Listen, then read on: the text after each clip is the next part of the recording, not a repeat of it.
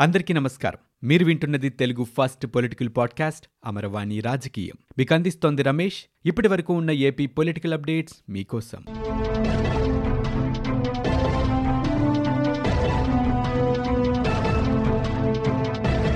ఆంధ్రప్రదేశ్లో మున్సిపల్ ఎన్నికల పోలింగ్ ప్రశాంతంగా ముగిసింది.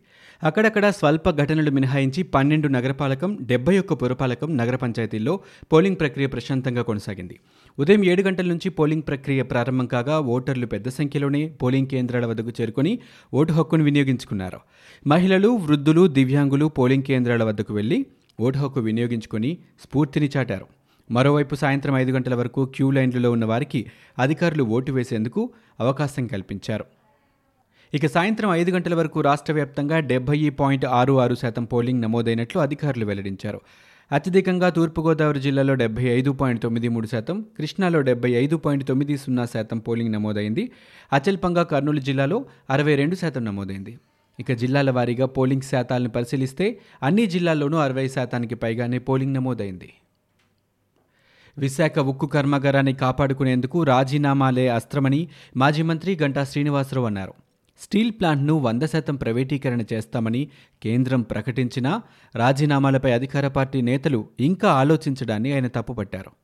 ఆయన మీడియాతో మాట్లాడుతూ గతంలో జగన్ ప్రత్యేక హోదా విషయంలో తన పార్టీ ఎంపీలతో రాజీనామా చేయించారని గుర్తు చేశారు. రాజీనామాల వల్ల ఉపయోగం లేకపోతే ఆనాడు రాజీనామాలు ఎందుకు చేశారని ప్రశ్నించారు. ప్రస్తుతం ఉక్కు పరిశ్రమను కాపాడుకోవాల్సిన చారిత్రక అవసరం ఏర్పడిందన్నారు. ఎంపీలు మంత్రులు రాజీనామాలు చేసి ఉక్కు ఉద్యమంలో పాల్గొనాలి అని చెప్పారు.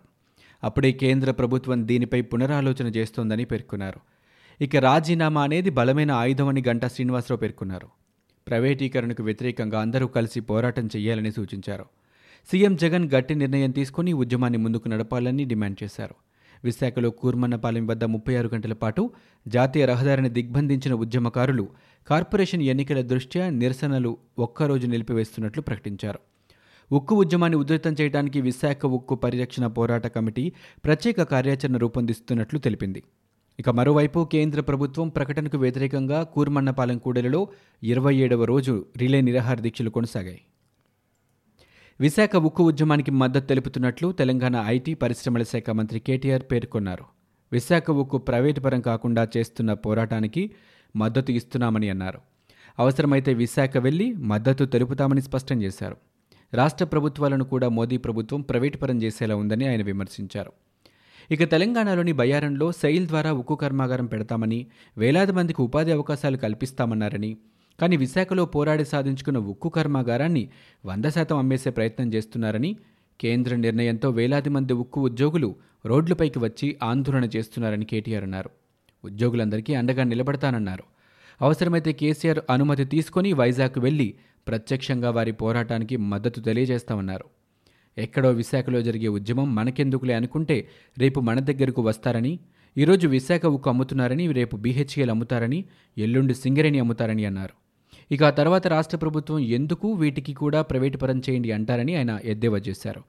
ఏదైనా చేస్తారని ఉక్కు ఉద్యమానికి మద్దతు ఇస్తామన్నారు తెలంగాణలో ప్రభుత్వ సంస్థలు అమ్మే ప్రయత్నం జరిగితే వారు కూడా మాతో కలిసి రావాలని కేటీఆర్ విజ్ఞప్తి చేశారు.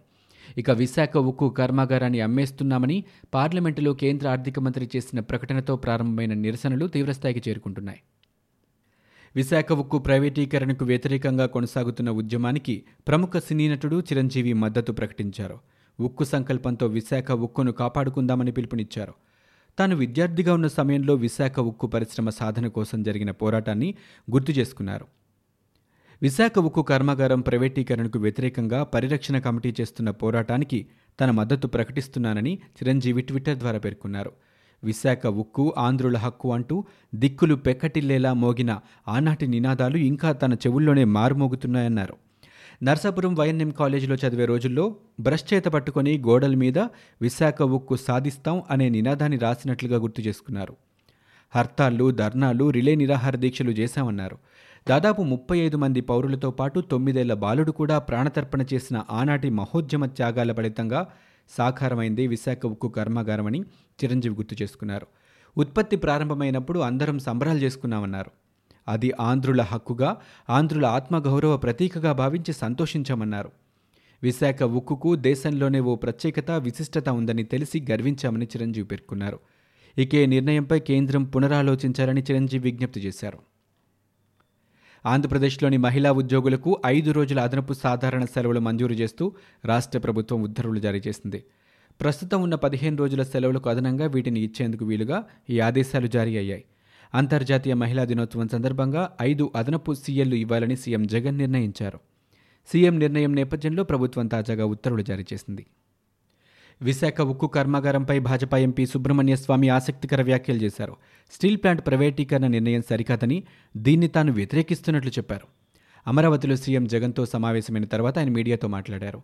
ఎయిర్ ఇండియాలో పెట్టుబడుల ఉపసంహరణను తాను గతంలో వ్యతిరేకించిన విషయం గుర్తు చేశారు. ప్రభుత్వ సంస్థలను గుడ్డిగా ప్రైవేటీకరణ చేయడం సరికాదని సుబ్రహ్మణ్య స్వామి అభిప్రాయపడ్డారు. ప్రతిదాన్ని ప్రైవేటీకరించడం మంచిది కాదని బలమైన కారణాలు ఉంటేనే అలా చేయాలని అన్నారు.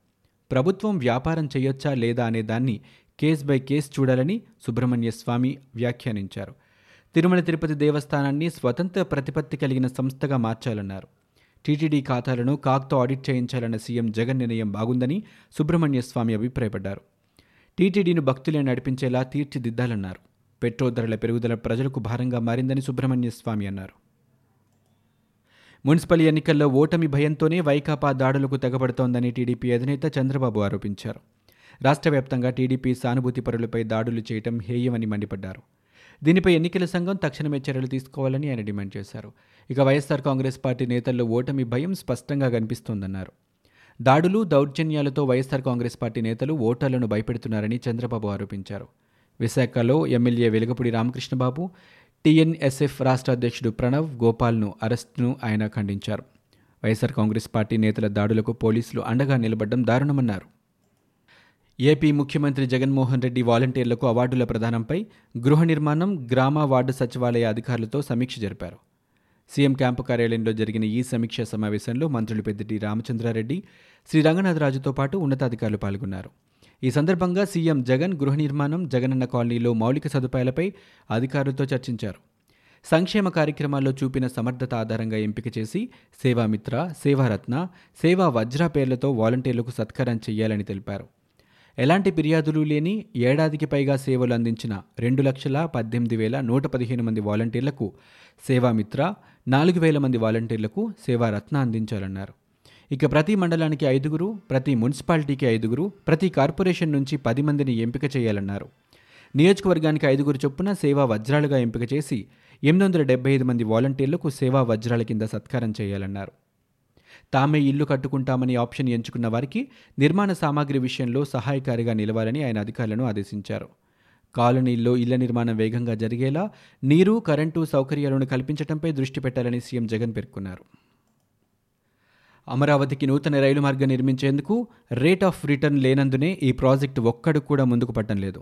ఈ రైల్వే లైన్ లాభసాటి కాదని రైల్వే బోర్డు తేల్చడంతోనే రెండు వేల పద్దెనిమిది నుంచి కేటాయింపులు ఇవ్వటం లేదు.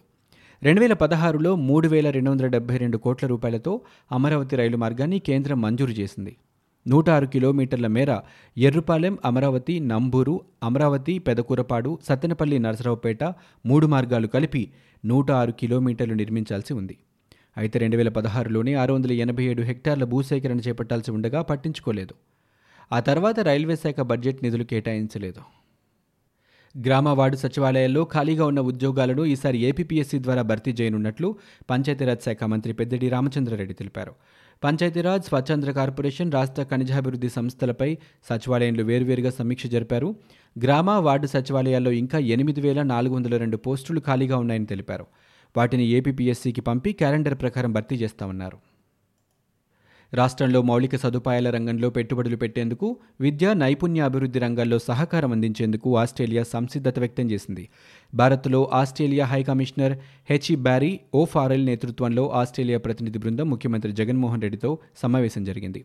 ఈ సందర్భంగా రాష్ట్రంలో పెట్టుబడులు విద్యాభివృద్ధి ఉపాధి కల్పన అంశాలపై బృందంలోని సభ్యులు సీఎం జగన్తో చర్చించారు. ఏపీలో గడిచిన ఇరవై నాలుగు గంటల్లో నలభై ఎనిమిది వేల తొమ్మిది వందల డెబ్బై మూడు మందికి కరోనా పరీక్షలు నిర్వహించారు. నూట ఇరవై పాజిటివ్ కేసులు నిర్ధారణ అయ్యాయి. చిత్తూరు జిల్లాలో ఒకరు కోవిడ్ బారిన పడి ప్రాణాలు కోల్పోయారు. ఈ మేరకు రాష్ట్ర వైద్య ఆరోగ్య శాఖ బులెటిన్ విడుదల చేసింది. దీంతో రాష్ట్రంలో నమోదైన మొత్తం కేసుల సంఖ్య ఎనిమిది లక్షల తొంభై ఒక్క వేల నాలుగుకు చేరుకుంది. రాష్ట్ర వ్యాప్తంగా ఇప్పటి వరకు ఏడు వేల నూట డెబ్బై ఏడు మంది బాధితులు ప్రాణాలు కోల్పోయారు. ఇక ఒక్కరోజు వ్యవధిలో రాష్ట్రంలో తొంభై మూడు మంది పూర్తిగా కోలుకున్నారు. ఇక ప్రస్తుతం రాష్ట్రంలో ఒక వెయ్యి అరవై నాలుగు యాక్టివ్ కేసులున్నట్లు ఆరోగ్యశాఖ తెలిపింది. ఇవి ఇప్పటివరకు ఉన్న ఏపీ పొలిటికల్ అప్డేట్స్. మీరు వింటున్నది అమరవాణి రాజకీయం తెలుగు ఫస్ట్ పొలిటికల్ పాడ్కాస్ట్. నేను Ramesh. For more details visit WWW dot Amaravani dot in we are also available on Spotify Gaana Apple podcast iTunes and Google podcast